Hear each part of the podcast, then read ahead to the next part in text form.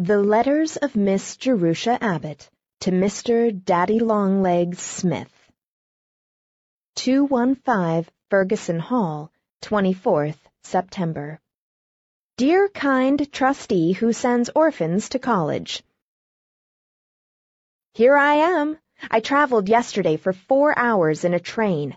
It's a funny sensation, isn't it? I never rode in one before. College is the biggest, most bewildering place. I get lost whenever I leave my room. I will write you a description later when I'm feeling less muddled. Also, I will tell you about my lessons.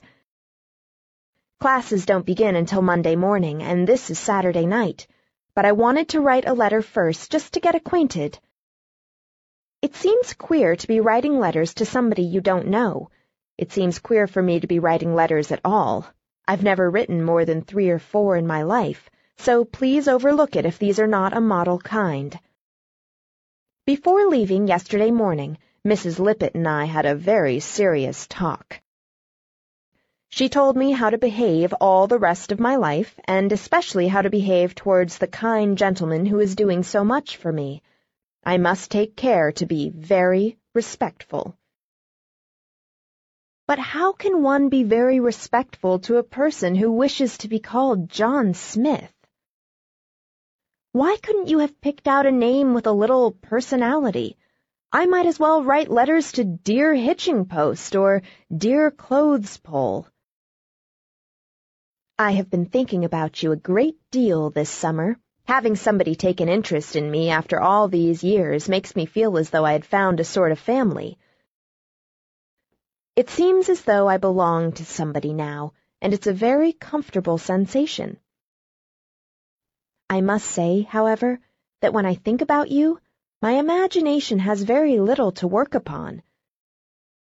There are just three things that I know. One, you are tall. Two, you are rich. Three, you hate girls. I suppose I might call you dear Mr. Girl Hater, only that's rather insulting to me. Or dear Mr. Rich Man, but that's insulting to you, as though money were the only important thing about you.